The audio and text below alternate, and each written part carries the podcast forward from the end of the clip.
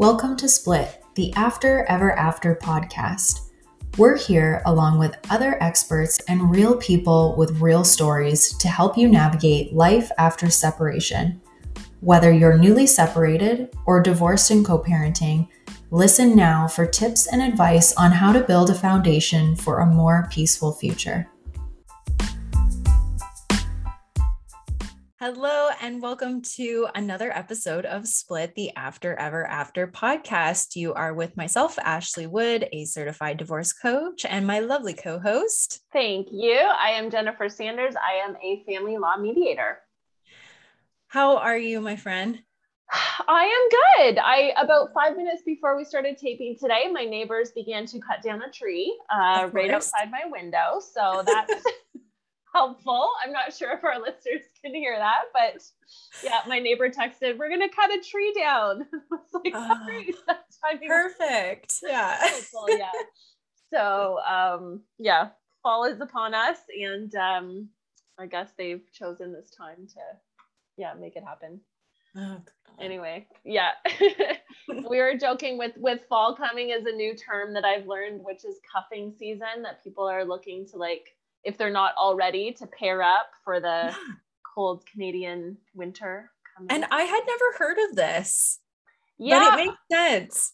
yeah, well, I knew I had a friend last year who this time last year was like she was single, new fairly newly single, and and was quite she she was like quite anxious to to find someone to, to couple with. to couple up. Yeah, especially because we knew lockdowns were coming, right? So it was like, okay, I need someone to like Netflix and all this stuff with. So oh god, yeah, wow. yeah. And I posted a story on my Instagram that um I actually had several calls this week of people they're moving in, and so they were they were wanting to do a cohabitation agreement. Um, for the eventuality of becoming common law to protect themselves. So I think people are, it is cuffing season. So. Do you think that that has anything to do with like um, holiday season, like Christmas and these big events that will either remind us of how great our connection is or how alone we are?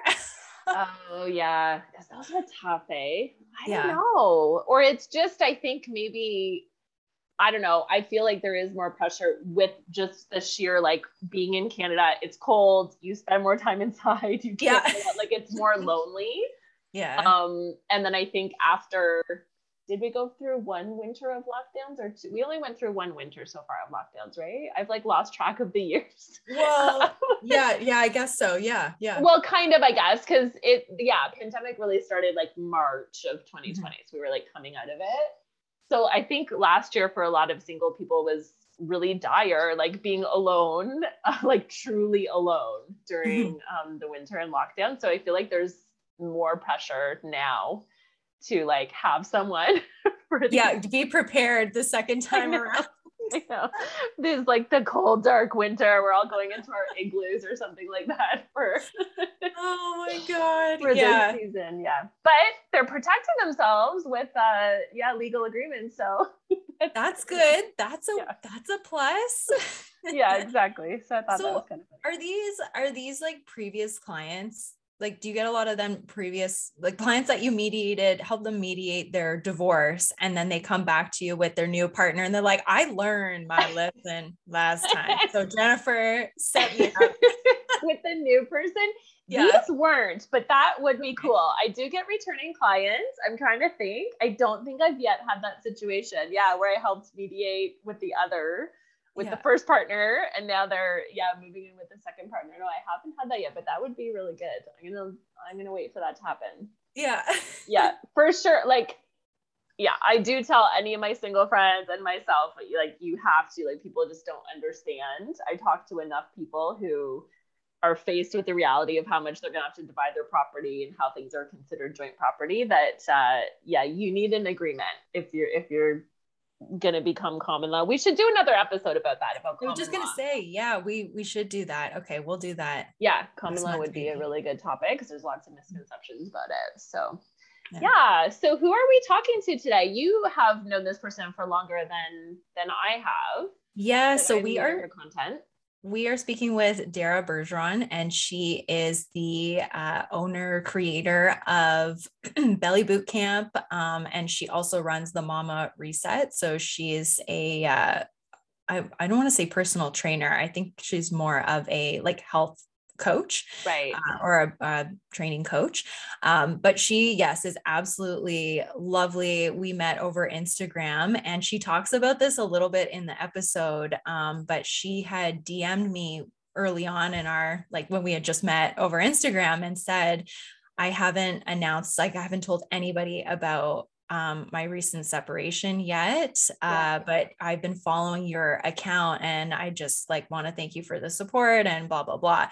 Um, and then, yeah, we just kind of kept talking from there and oh, she oh, talks. That. Yeah, it was really, really neat. And then, um, like, since she's, you know, opened up about her divorce and uh, single mom life on Instagram, we've just kind of seen how our worlds kind of collide uh, in a variety of ways. So we thought that today would be a great uh, opportunity to just talk about the importance of um, health and exercise and what what healthy exercise looks like um, in your everyday life and then also the importance of that during a stressful time like separation yeah. divorce and yeah. uh, we touch on a lot in this episode. Yeah it's really in depth. We we go through a lot of things for sure that i wasn't expecting which is great. And yeah i think all of our clients and probably most of our listeners are in the most stressful time of their entire life. So it's yeah.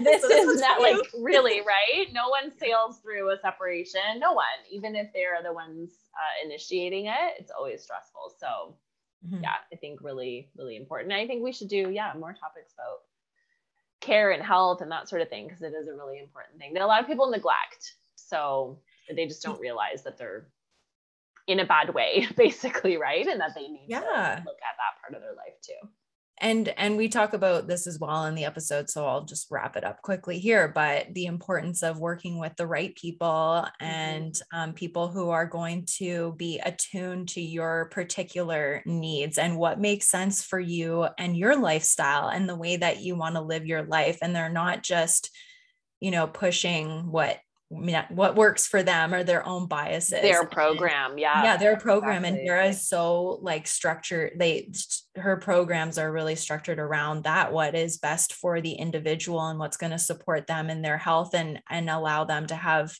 um, you know a happier healthier life. So it's pretty neat. Right. Yeah great interview. All right so enjoy this episode with Dara Bergeron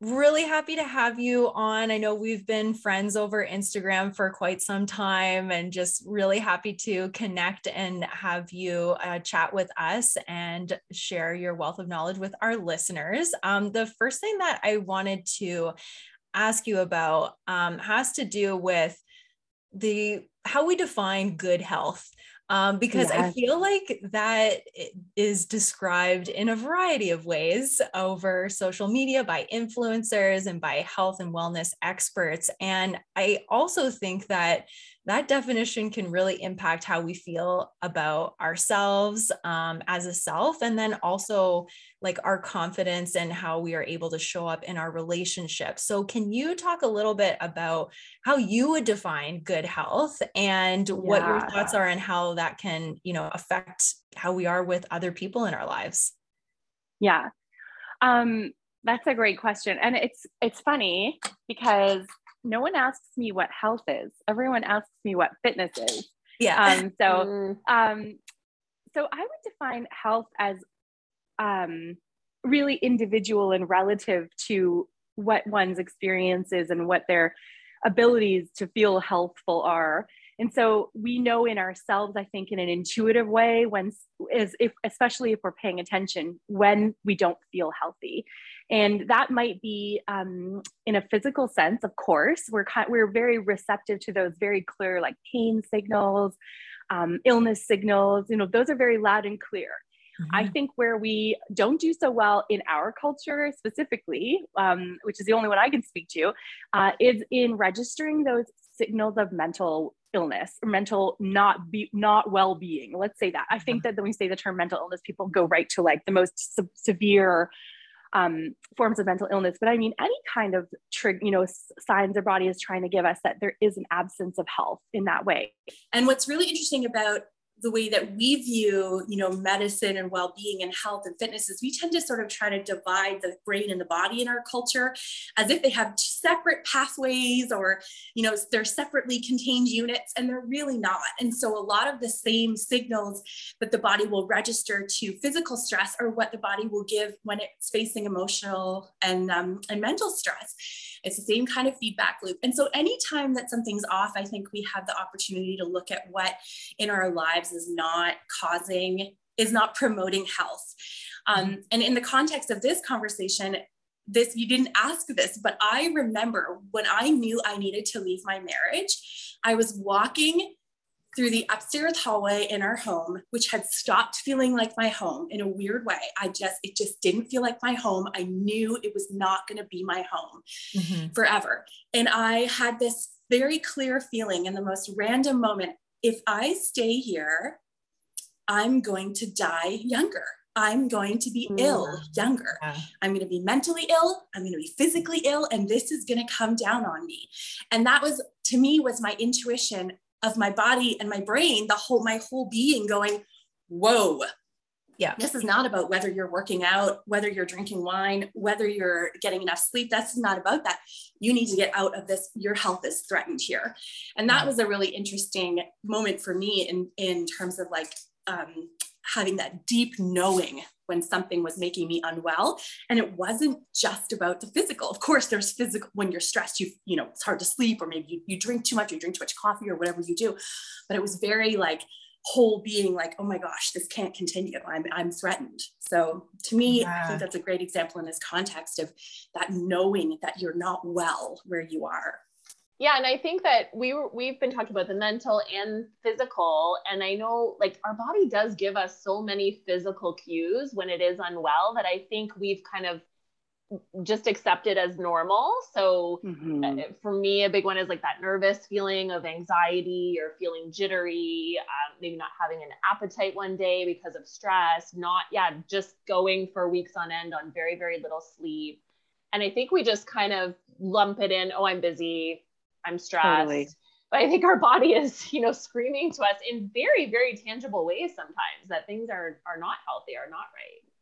Mm-hmm. And it's true when you, as we were saying, kind of the beginning, there's no that framework is individual to you. So someone who lives right. with chronic pain is going to experience the feeling of healthfulness in a different way than someone who's you know a 20 year old gymnast or something you know um, so it's really relative to what are the normal benchmarks in your life and where's your radar for when it's dipped below or or maybe you get moments where you feel really great and healthful you know so yeah. That is an individual experience yeah. And I think it's so important that, uh, I mean, we talk about this with every expert that we have on the show that you work with the right people because you don't know what you don't know. And like you were saying, Jennifer, like if sometimes you just become so accustomed to um, what is really not ideal that you're just used to it and yes. and it takes meeting with somebody to be like well i think we should be making some adjustments here because yes. this is not thriving totally. you are like barely surviving so yeah exactly and it's I like when do... you've got a go ahead sorry no i was gonna say it's like when you've got a cold for like six weeks and yeah. you forget what it's like to feel normal and then you're all of a sudden it goes away and you're like right this is what it feels like to have an absence of illness you know Mm-hmm, mm-hmm. Yeah, I was just gonna say I have. It's not uncommon that when I meet with clients, they they'll often say, "Oh yeah, I've lost like 30 pounds just from stress." Mm-hmm. Right? They're not eating, mm-hmm. they're not sleeping, and they just sort of roll with it. Like, okay, I'll just deal with it. But yeah, it's obviously a really uh, unhealthy place to be in. It's 11 o'clock. Mm-hmm. And those, I mean, weight changes like that that are dramatic and are not necessarily tied to any known illness um, whether it's gain or a loss or a really big red, red flag mm-hmm. um, that there's something going on. And as you were saying, like that's a classic example of the root not being a physical problem. I mean, in the case of someone who's going through mediation, separation, or like maybe as someone who is just thinking and wishing they could do they could leave, you know, and there's yeah. that kind of stress. Um, the the problem is not physical, but the manifestation that's most obvious could be, you know, um, the physical things like change in weight or change in even um, gosh, I can't tell you how important, like how much the emotional side of our lives feeds back into things like muscular tension and tissue tension, right? And yeah um, even pelvic floor function, all these things, because we have these very visceral reactions to stress. And so sometimes we may not, as you said, we may kind of be like a frog in water, kind of we're coping, we're coping, we're coping, we're coping. And we get up to sort of a critical mass point where we're all of a sudden we're like, gosh, why am I, I'm leaking when I run all of a sudden. And I'm, I got neck pain when I wake up in the morning. And did anything else change? Probably not really. But is our body finding like, it perceives a threat. And so it finds um, you know, physical and emotional ways of numbing, tensing, finding ways to, to push off the threat it perceives, right? So, right, right. Yeah. Mm-hmm. My shoulders and neck when I'm going through stress, I like I get chronic headaches and it's yeah. because mm-hmm. I'm walking around like this, like just totally. it's mm-hmm. bad. Totally. So, okay, can we talk a bit about Belly Boot Camp and the Mama Reset? Um, I love your approach to fitness. Can we just talk about, um, you know, what led you to create these amazing programs? What what you're doing that's different, and uh, yeah, a little bit about who you are. Okay, that's great. So I'll try to keep it pretty short. I have been in the fitness industry since I was about 19. Um, and I came from a place uh, like I would hazard a guess that most trainers have come this way, which is through a, a place of disordered relationship with exercise and nutrition. A lot of us, anyways. And so I was, I turned my sort of passion for, you know, manipulating my body, which came, started as a genuine desire to get healthy and, you know, um, and then became a little disordered as I, as I got into it uh, I started training as a side job. I was going to school. Um, I was going to was I was pre I was to go to law school. That was the plan. Um, it had been the plan forever, and I started doing training as a part time job. And then, as the years went by, I realized this was something I was good at. And I was told by all my lawyer friends it was like the worst possible career choice. um, and they're like, keep doing what you're doing. And I, and I, um, and then I got pregnant and that, and that made my decision for me. And so I've been a trainer for so, so, so long. But when I had my first baby, and then um, about 12 years ago, when I got pregnant the second time, it really started to zero in on working with moms. And that started on a local level, um, starting a couple of classes. I was training clients one on one. I had been working in a medical clinic. And so I had some connections in the city and I um, in Toronto, where I was from, and I um, started some local classes for prenatal and postnatal mothers. And um, at the time, my goal was just to offer really good quality strength training because when I looked around, and we can still see this to a certain extent, although it's not as bad as it was, when I looked around at what was being offered to mothers, it had been very dumbed down, very like pink and blue. I call it like pink and blued. Like it was just there was no effort put into keeping it up to the standards of science and and even trends you know in the industry. So people were still like grapevining you know in like 2007 8 9 10 you know?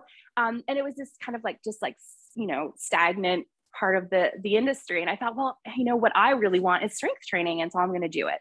And that's how belly boot camp started. And then we expanded across the sort of toronto area and went online.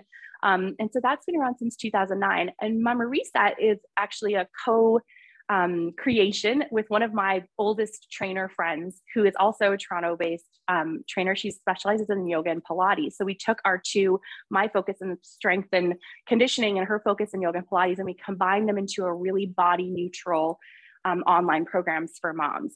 Um, our focus is very much around function, and that includes a heavy emphasis on core and pelvic floor awareness and engagement.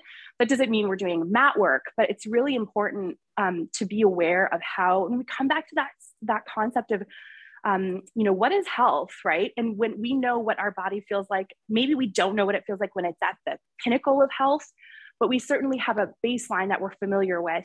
And that should include some awareness around how our joints function, how our core and pelvic floor functions, and what kinds of movements are in our day to day life, like picking up our kids, getting them in and out of a car seat, you know, um, those kinds of things. So we really try to focus on using mom's time wisely because it's got to be efficient for a mom.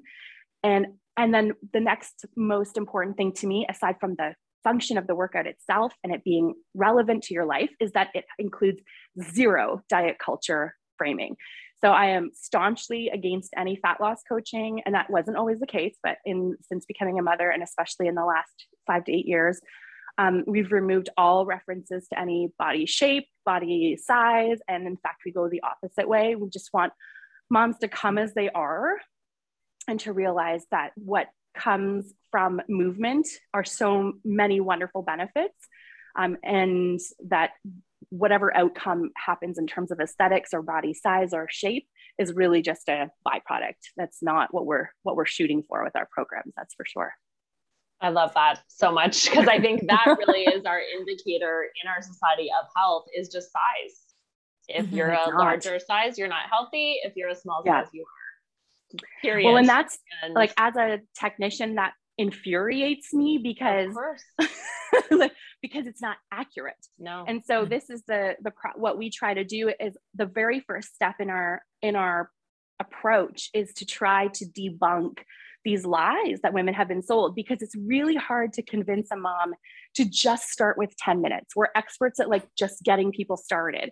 And if I say to you, just start with 10 minutes, immediately here comes Diet Debbie in the back of your head, like, that's not going to do anything. That's mm-hmm. not worth it. And then what happens is nothing happens, yeah. right? Or if something happens, it happens infrequently or too hard and you get exhausted or injured. And so, what we really need to do first is convince women to understand that the research says exercise is not effective for fat loss. It's certainly not, um, it may be included um, like some people find it effective for weight maintenance, not to get too far into the research here, but it's not effective for fat loss. And so if we understand that and we can actually, that's a hard thing to accept. So it takes a while. Like you got to hear that lots of times yeah. before it starts to undo all the conditioning you've had that said you should do this, that, or that to look like this person. And that's 100% not true. We have tons of um, evidence to prove that. So if we can get them to accept that, then we can get them to see that if it's not going to provide them with the change in their body shape necessarily, then why are they doing it? And why are you really doing it? Well, we come to the place of health again, of well being. Um, and absence of pain, um, feeling of comfort in your body, of being knowledgeable about what your body can and can't handle that yes, I can run and play soccer with my kid, but I can't jump on the trampoline yet. Or I can, you know, that kind of that's empowerment, right? And that leads, lets me um, see the purpose of exercise in my life and see that any minute I can devote to it is moving me towards a more meaningful life and better relationship with my body. And I can let go of all gradually, let go of all the years that I was told that I need to run to become skinny and i wonder like why am i still the only runner who's not skinny?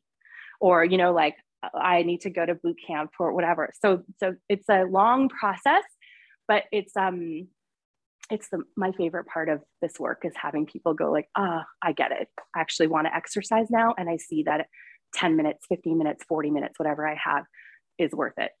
Mm-hmm, mm-hmm. wow i love that. I it's really complicated because like as a coach when i'm working with people i will hear quite often and often from women like you know i want to get back out there but i gotta lose however much weight. I gotta hit the gym. And it's like yes, movement is important and feeling good about yourself and having good self worth also important, but we need to be taking like the proper steps to get there. And you don't have to be a certain weight or look a certain way to feel good about yourself. And I think a lot of people, you know, once they'll work and work, and even if they achieve that goal, that doesn't necessarily mean that they really love who they are and their core mm-hmm. level anymore. And they're not actually addressing the issues that are causing them to repeat these unhealthy relationship cycles. So I love that with what you do, you're focusing on like functional fitness and this overall sense of health and wellness and well-being it's so important i agree i think that like for I see the way that women talk about exercise so much, it's not about self-care. So we don't say to ourselves, well, yeah, I deserve this 10 or 15 minute walk, not because it's going to make me lose weight or, you know, mm-hmm. I'll get rid of cellulite, whatever stupid thing, but just, yeah, for my mental well-being or because it makes me feel good or I want to do it. I think we mm-hmm. have this transactional view of it, right? That I have to do it in order to get you know, from point A to point B. To earn something. To earn yeah. It. Yeah. Good yeah. word. Yeah. We got to earn Whether something. Earning a single meal. Yeah, you had a great post um, on Instagram a little while ago where you actually had like these common things that you hear, and it was like, "Well, I had nachos, so I'm gonna have to do a double workout tomorrow." And I was yes, like, "Oh my god, yes, yes, yes. this is it." All from personal experience, my friends. All yeah. from personal experience. These are really common thoughts. So, what I find one of the wonderful things about social media, and I'm 110% sure this is the same for your industry, is the connection and the way it, it, it has the power, social media, if we're honest and vulnerable, to create a feeling of not being alone, you know, yeah. of, of connection and sameness in a beautiful way. I mean, um, so we can honor our differences. But many of us, especially when it comes to these like traumatic or disordered thought patterns, we are all inheriting, we are breathing the same mm. toxic air. We are mm. all inheriting the same generational patterns, the same media. And so when we say out loud, you know, um, these thoughts, like, you know, I, and you, Ashley, you share so many of these, you know, like through your reels and stuff. And there's, it's so powerful because you think, wow, I had no idea that this was something everyone else was experiencing. But if everyone else is experiencing it, then it means it's not something wrong with me. Yeah. And there might be a path away from it that mm-hmm. others have already found. And so to me, that's like the power of social media when it's used well. Um, and that's what I love doing is exposing those, you know, having people having those aha moments, whether it's about the way their ankles move or their back pain, or it's about the way that they think about exercise and, and food and, and their life. When you come back to that um, concept of self care, though, I think where we get stuck when you're, um, you mentioned going, trying to, to make time to go for a walk and how we struggle to give ourselves that gift. Um, it can be really difficult to get to that place of seeing exercise as a gift or a source of pleasure. And for the average person who's having difficulty fitting movement into their life at all, it's unrealistic to ask them to experience pleasure in the conceptualization of exercise because the truth is exercise when you haven't been doing it regularly is not always joyful and to pretend so is ridiculous you know if you haven't been exercising at all you're going to feel stiff. You know you may have some soreness the next day. You may be out of breath. You may feel a little uncomfortable in your body because you haven't been engaging with it regularly. So the way that i like to think about um, self-care i don't use that term anymore for myself. It stopped resonating at some point maybe just because it got so overused on social i don't know. Yeah. but for me it's self-parenting. And that is a mm-hmm. completely different flavor so when I think about um, taking that 15 minute walk, and I know there's value in that, even if it's just getting up from my computer, I know there's value in it. I can accept it's not about burning calories. I can accept it's not going to, I'm not going to get a cardio workout from 15 minute walk, maybe the average person, but I know there's value in doing that movement. So can I parent myself around that? Can I, the same way I would make sure my child got enough physical activity in a day or had enough food, can I parent myself around that instead of looking at it as a treat? Look at it as um, an uh, I don't want to say obligation. but no, but yeah, hygiene. Some, I like the term hygiene. Yeah, yeah that's like good. kind yeah. of hygiene. Yeah. Yeah.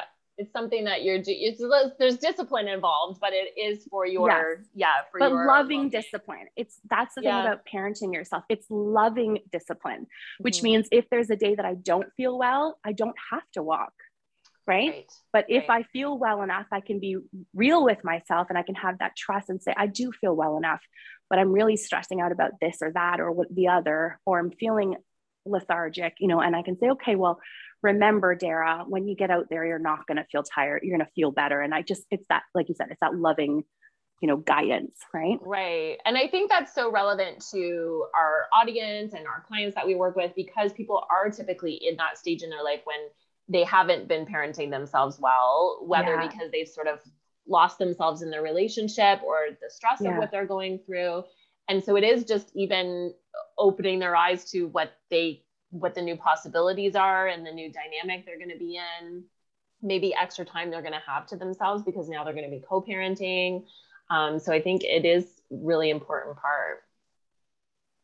I agree do you see a lot of um, like divorcees or newly separated women come to your program as part of their like post divorce care no not yet but i do expect that the more i talk publicly about it the more i will probably naturally attract people who feel seen yeah. um, by my open discussion of my separation. What I have found really interesting in the last year, because it's only been just over a year since I left my marriage, yeah. is how um, myopic I was in terms of, you know, viewing what motherhood is like only through a, a partnered perspective. Mm-hmm. And so, in the same ways that I'm always sort of examining where are my um, where am I not seeing you know the dark corners right so uh, and and and the and the, the experiences the lived experiences that i as like an able-bodied you know middle class white woman cannot relate to i have to um, be, make myself aware of them. And so this has been a really fast kind of turnaround of like, whoa, I have to remember I'm talking to maybe, I don't know what the statistics are, maybe you do, but like, I don't know, one out of four, one out of five, it's, it's got to be fairly high who are either thinking about it, getting ready for it, have done it, have done it and are remarried or whatever. So I'm very aware now in my writing of saying if you're partnered. And it's not about making myself feel comfortable because I'm comfortable in my decision. It's about re- realizing there's this whole other lived experience in motherhood of co parenting or being a single mother. And that does change your ability um, or the strategies you need to use to parent yourself because that's not, we don't have the same examples that um, partnered women have um, in terms of their how they structure their time or the same role models that partnered women have. So it's so important for those of us who are living through it and who have lived through it to be those role models and say look this is how i do it and i do it like this now. Mm-hmm. you know what i mean? Um, and it doesn't have to be loaded. It's just this is how it is and this is how i do it you know? Yeah. I really appreciate those. Um, you've done like several of them now where you do open up about your own experience on your account um, because I'm sure there are so many people following you who, if they're not divorced already, like you said, are considering it and have a lot of guilt about that decision and breaking up their family or whatever mm-hmm. you know they're telling themselves and um, and to just also have you as a role model of like of somebody who says hey you know i don't always get it 100% right but i'm doing my best and i'm loving myself the best i can throughout this whole journey. It's so powerful and awesome. So yeah, I just want to oh, acknowledge so nice that. it's, it's so great. awkward sometimes. it is so awkward. you, you know, you get known for one thing, and but I, I when I, I went um quickly on Instagram before we jumped on, and just said, oh, I was talking to my friend Ashley, and that I said you were, I think you were the first, like official out there divorce account that I ever followed. But for a couple of years before that, and I think I told you this back when I first left, that I had been lurking like yeah. I was like lurk, lurking on all creeper. I'm like now, but now I know. So we, you know, we were talking about like all those like idiosyncrasies that we think are just us. And I'm like, I know there's I walk around now and I'm like, I bet you she wants to get divorced. And I'm like, I yeah. bet you she wants to get divorced. oh yeah. like, and and um and I now I realize there's so many women out there lurking or people out there lurking. They don't need to be women. It's just that if they're coming to my account, they're probably women. But mm-hmm. there's so many women out there lurking and looking for some what I was waiting for for so long, which was so powerful for me when I saw your account, Ashley, and were a couple of others, but not many to be honest, which is the shocking part of this as someone who's you know fairly aware in terms of we're coming we're coming slowly uh, um, into a better place in terms of equity and social justice but the stigma that still exists around single motherhood and divorce um, is so huge. And so it's important to see people who look like you and maybe have similar a similar life um, and who are saying openly yeah this is what i did. Um, because i think unfortunately until we get more of that there's still going to be this placeholder image of um, separation and divorce necessarily means a broken person uh, you know trashy person um, you know, a lesser mom, a lesser status, or whatever these things are that are rolled up in separation, particularly for the female who's separated, not the not the male. yeah, absolutely. I think when people say, I just don't know, should I stay or should I go? I think they almost always know what they want to do, but they're scared yeah. to honor that decision because they yeah. they don't feel they're looking for permission. Um, mm-hmm. and they're also fearful of how it's going to disrupt their entire life. Um, so yeah, I, I hope, you know, I think we're doing our best even with this podcast just to yeah. give as much free information and resources mm-hmm. as possible so people can make informed choices and then can also connect with professionals like you who can help support them have this all encompassing you know sense of of good health um, how can i know we touched on this just briefly when we were talking about um, fitting in you know maybe a 15 minute walk if that's all mm-hmm. that you mm-hmm. really have the capacity for at at that point but how can busy mm-hmm. single parents and in particular busy single moms incorporate yeah exercise if they if it's something that they that they want to incorporate into their daily life and their daily routine yeah that's a great question and i'll i'll reference my own kind of schedule and um and assume that most people are probably doing some kind of co-parenting if they're separated if they have kids mm-hmm. um, so there are a lot of um, kind of myths out there about how exercise works which we can internalize and can keep us frozen um, in in feeling like if we don't do it perfectly there's no point in doing it at all. And here's one that pops up which is it's sort of random but a lot of people have this misconception that if you don't do it really consistently through the week um, or if you don't do it every day, or if you don't do it a certain number of weekdays per week, that there's no sense in doing it at all. And you may not consciously have that feeling, but subconsciously, or in the ways that we like sabotage ourselves or stay kind of in the same rut that's conveniently, you know, we've already built for ourselves, um, we may think maybe it gets to, you know, Thursday and we haven't done anything yet. And we go, ah, what's the point? Yeah. I'll just wait for Monday. As if Monday, body, yeah. I know, as if there. your body has any idea what day of the week it is or how a calendar works. Um, all your body knows is has it been getting enough variety um, and enough challenge to cope with variety and challenge when we need it. So that can happen in little doses. And the other thing that can happen is it can be kind of like stockpiled to the days when you have less on your plate.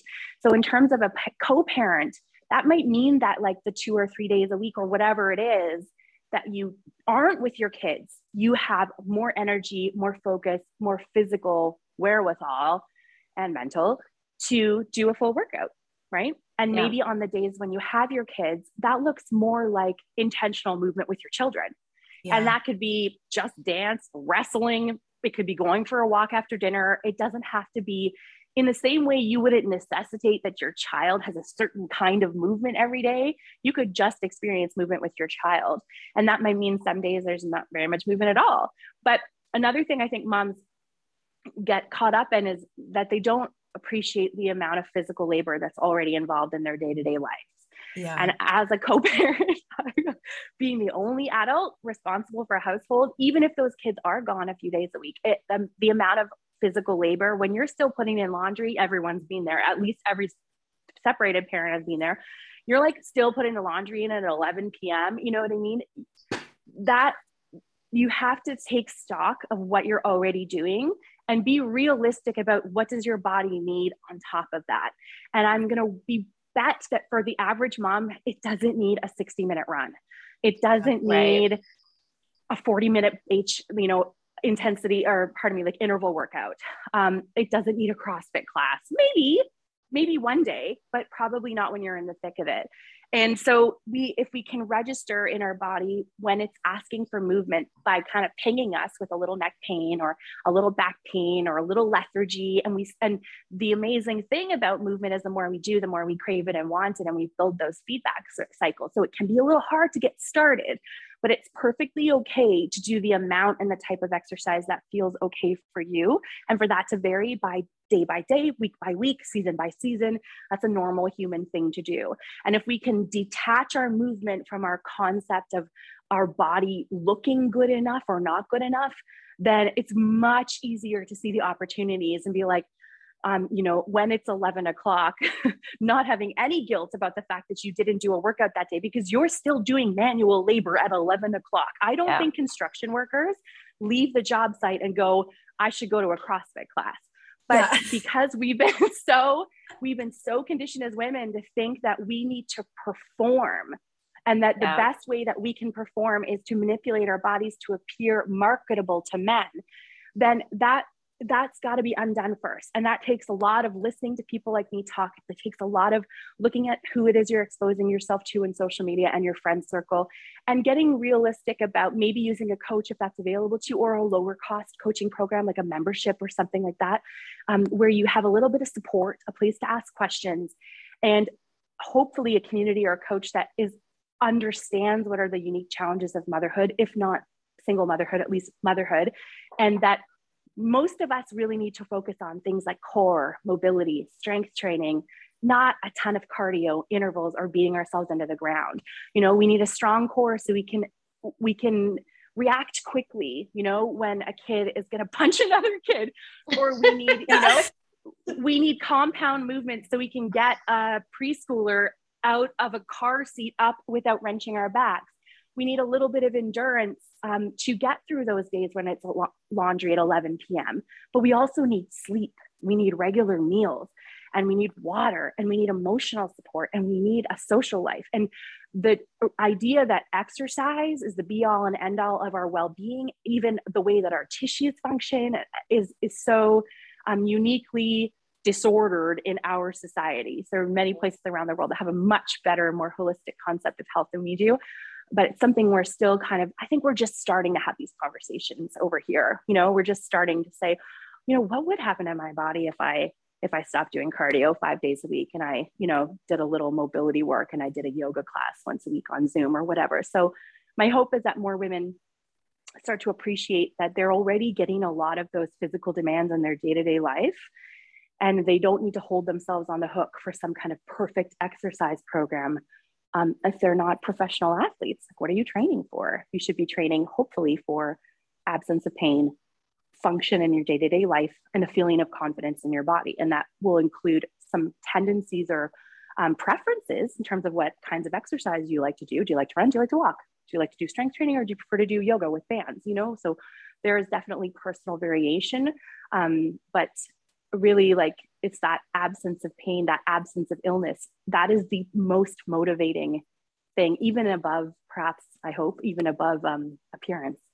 So to be careful not to go so far the other way that we're causing pain and dysfunction because we're trying to pursue an exercise program that's adding on more than we really need yeah, exactly. And at a, especially during separation or divorce, or even mm-hmm. if you're in a high conflict co parenting situation, or even just a regular co parenting and single parenting life, yeah. there is, you're so mentally and physically exhausted so much of the time. Like that is draining. Mm-hmm. And even though I'm a big advocate for you know trying to have a sense of routine and structure in your life when things are particularly chaotic like mm-hmm. rest is so important and i've mm-hmm. really found myself trying to rest more make more time for rest since especially yeah. since we connected on social media it's something that i think about a lot before I go to exercise now. Like yesterday, I thought about going to the gym and we just had like kind of, I was talking to Jen about this the other day. We've kind of had a shit show the past two weeks. And I was like, why? Like, yeah, that's my regular yeah. routine, but like, why? Why don't I just go enjoy the sun? I went for a 20 minute walk and like, yeah, and I felt better. And that was good. That's what I needed. That's, and, mm-hmm. and like mm-hmm. leaning into what, you really need to feel good overall, not just this sense of like, I need to look a certain way or whatever. Yeah. Totally. There's like some, I, I think of it almost like exposure therapy too. So um, at various points in my like recovery from disordered eating and exercise abuse and and and there has been there have been I haven't talked a lot about this publicly but here you go um, there have definitely been periods of substance abuse in my adult life which have commingled with my eating disorder in very interesting ways and that's a very common experience whether that's a nightly couple of glasses of wine or something that needs to be treated medically it's very common to have those things woven together um, and so there's been periods where I have completely backed off exercise entirely and just t- had to take a break. Um, and I think that that can be a powerful thing to do to give yourself that gift of just take that right off your plate. Yeah. If you wake up on the weekend and you're like, I'm going to go for a hike, great, go for a hike. If a girlfriend says, let's go to yoga, great, go to yoga. You know, um, if you have the wherewithal or that you know the means to hire a coach and you have someone to keep you on track fantastic do whatever is the bare minimum that you and your coach have agreed on at that time but the truth of the matter is most of us are like holding that obligation of regular exercise and not fulfilling it so what we're doing is living in this terribly gray area of not aligning with our values but still holding this obligation over our heads every single day and then we don't right. do the work of planning and putting in place the steps or getting reaching out for the coaching to make it a part of our regular lives in a sustainable way. So instead, we just wake up and I, and I wager guess that there's the average woman wakes up thinking about it from the minute she gets up to the minute she goes to bed. And if it gets done, then great for the day. It's she can stop thinking about it. But if it doesn't get done, it just becomes this dark cloud. Um, and because that concept of exercise is still woven so deeply together with body image and our belief that our value as women is in our appearance, um, that's a big, heavy cloud. That's not mm. like I didn't floss my teeth last night. Yeah. that is like, that is like, I am not worthy as a human because my worth as a human is still attached to, you know, how I appear to men or whether I seem like I'm trying hard enough to be in shape or whatever. Right well and i think loaded. that that cloud it's a cloud that for a lot of people it's over them for 20 or 30 years right exactly. or their life like ev- like yeah. they think about it every single day every like hour of the day Re- literally like yeah. every mm-hmm. meal you sit down to eat every day you yes. go to sleep yes. Like, it's, a constant thing. Yes. And so that that's the power of just getting started. So at mama reset belly boot camp is a we do prenatal and postnatal. So that's uh, safe training at those stages of life, meeting other moms, having a trainer who's been there. There's a very specific purpose for that. And Mama Reset our programs are not geared specifically towards prenatal and postnatal, but just to motherhood in general. A lot of our moms have school age kids. We even have some grandmas. Um, but that, but what we really excel at is getting people started because once you get started, all of a sudden that cloud is gone. It's gone. It's instantly gone. And this is when you think about the exposure therapy I was saying, and I didn't come around to it, sorry, but I think because we still have that idea that exercise will change the way that our body looks, we we need some practice not exercising, sometimes taking a break and seeing that it doesn't dramatically change the way that our bodies look. And we need some practice trying different kinds of movement than maybe the ones that we've only ever allowed ourselves because we were led to believe that they were effective at burning fat. So if we've only ever done Peloton or we've only ever been a runner, we've only ever done high intensity intervals or whatever, you know what there's a lot of power in kind of debunking those um, beliefs in exposing yourself to a different way and then waiting and seeing what happens to your body in a similar way that one would approach um, exposing yourself to different kinds of foods if you're recovering from eating disorder. I think a lot of women are living with a very low level exercise and eating disorders. And it's just like our baseline is disordered.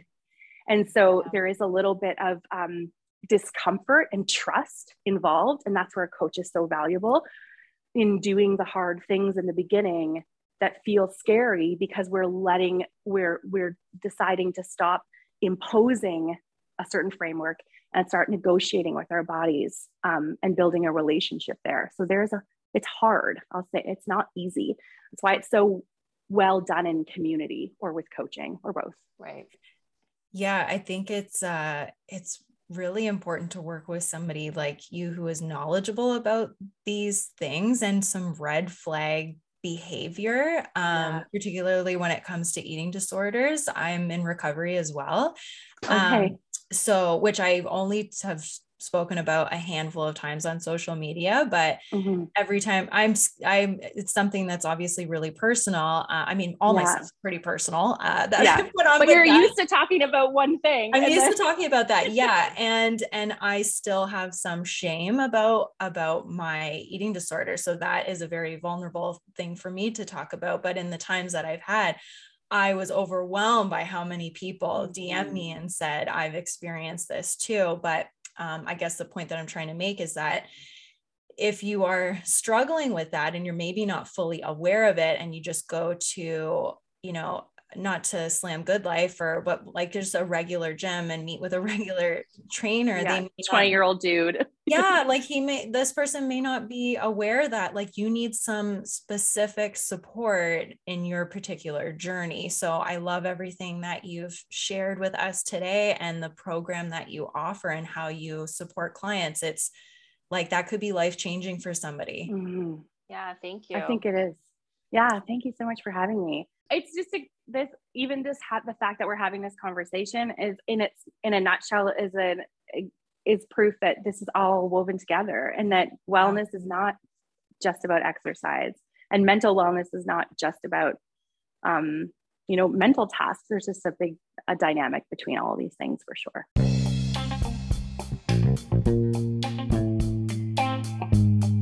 are going to um, include links to you in our show notes, and that way everybody can find you. But just can you share with our audience now what is the best way for people to connect with you, Dara, and to um, learn more about your programs? So, probably the easiest way is just to come to Instagram, and then you can link to my programs from there. So, on Instagram, it's Mom Bod Love. Someone else has the Mom Bod Love and doesn't use it, which is infuriating. So it's mom.bod.love. Okay. um, or you can search by my name because it's pretty rare, Dara Bergeron. Um, and you'll get on there. You can link to Belly Bootcamp if you're looking for kind of prenatal, postnatal, or you can link to Mama Reset if you're looking for an online community. And then my feed is, um, as we've kind of already gone through, there's a lot of like mobility, strength, body image, that kind of stuff. So that's a good place to find. Awesome. Well, thank you again. This was like, this was such a fun conversation. I was really looking forward to it. And um, we touched on a lot in this episode. Yeah. It's value packed for sure. So yeah. thank you. Thank you so much for joining us, Dara. I really appreciate it. Thank you so thank much. You, ladies. Thank you. Bye-bye. Bye.